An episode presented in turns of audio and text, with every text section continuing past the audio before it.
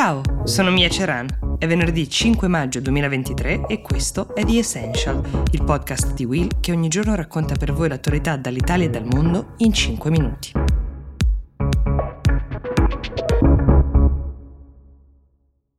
Solitamente una notizia come quella che sto per darvi potrebbe arrivare dagli Stati Uniti, questa volta invece la sparatoria in una scuola per mano armata di un tredicenne che è costata la vita a otto bambini e ad un adulto è avvenuta molto più vicino, dall'altra parte dell'Adriatico rispetto a noi, in un paese che peraltro si è già candidato da diversi anni ad entrare a far parte della comunità europea, la Serbia. Partiamo dicendo che a differenza degli Stati Uniti, sparatorie di questo genere sono molto più rare in questo paese, nonostante invece di armi ne circolino tantissime. Tutto accade mercoledì scorso. Siamo in una scuola elementare di un quartiere bene della capitale, Belgrado. Il tredicenne che ha sparato lo ha fatto non appena è entrato nella scuola. Il primo ad essere ucciso è stato l'uomo che era a guardia dell'edificio. Poi il ragazzo ha proseguito all'interno con gli studenti, eh, quasi tutte bambine. Quando ha finito il suo giro della morte è uscito in cortile e lui stesso ha chiamato la polizia e l'ha aspettata fino a quando non è arrivata ad arrestarlo sul posto. Il ragazzo è uno studente della scuola, con sé aveva due pistole, entrambe parte di un piccolo arsenale che possedeva suo padre, un padre che ha dichiarato di averlo sempre tenuto in cassaforte, un cassaforte di cui però probabilmente il ragazzo conosceva la combinazione visto che è proprio lì che ha reperito due pistole e uh, tre ricariche con 15 proiettili ciascuna dentro.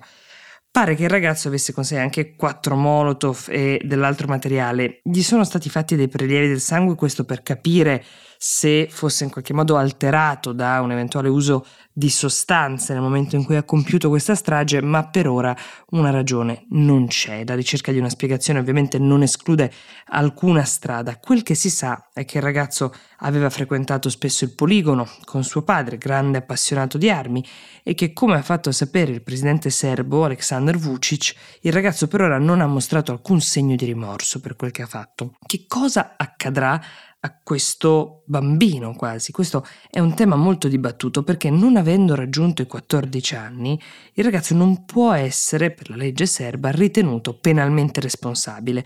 In questo momento suo padre è in stato di fermo, anche lui, accusato di aver commesso un crimine contro la sicurezza generale, ma è uno stato di fermo che dura 48 ore e non è dato sapere quali ulteriori misure verranno prese sul ragazzo. Potrebbe addirittura essere riammesso nella stessa scuola che frequentava, quella in cui ha compiuto la strage, che come potete immaginare eh, questa notizia ha scatenato un dibattito accesissimo nel paese su quali siano le leggi in vigore. Qualcuno addirittura pensa che il ragazzo che, come sembra chiaro, aveva pianificato con largo anticipo questo gesto, sapesse di non essere penalmente perseguibile.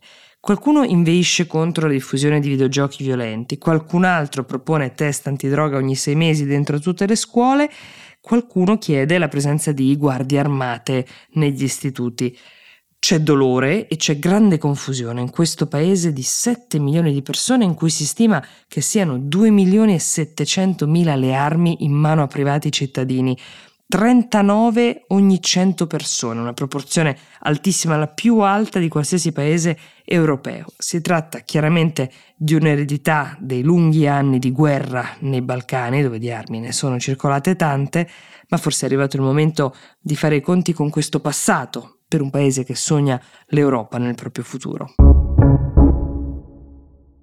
Alla vigilia della cerimonia per l'incoronazione del nuovo monarca del Regno Unito, Carlo III, dal Belize, paese del Centro America che fa parte dei 14 del Commonwealth, che hanno quindi come capo di Stato simbolico la corona inglese, arriva la minaccia di diventare una repubblica e quindi di chiamarsi fuori. Um, la ragione, così come l'ha voluta spiegare Johnny Brisegno, che è il primo ministro del Belize, è la posizione del premier inglese Rishi Sunak che si rifiuta di scusarsi per il coinvolgimento del suo paese negli anni della schiavitù, della colonizzazione del Belize. Per essere mm, più precisi, Rishi Sunak non si è mostrato totalmente sordo al tema, diciamo, ha però voluto specificare in Parlamento che la priorità adesso per il suo governo non è tanto scusarsi per gli errori commessi nel passato, quanto lavorare per creare una società più equa ed inclusiva nel presente. Ma c'è di più, Brisegno è tra coloro che hanno improntato la propria offerta politica, anche un po' sedotto l'elettorato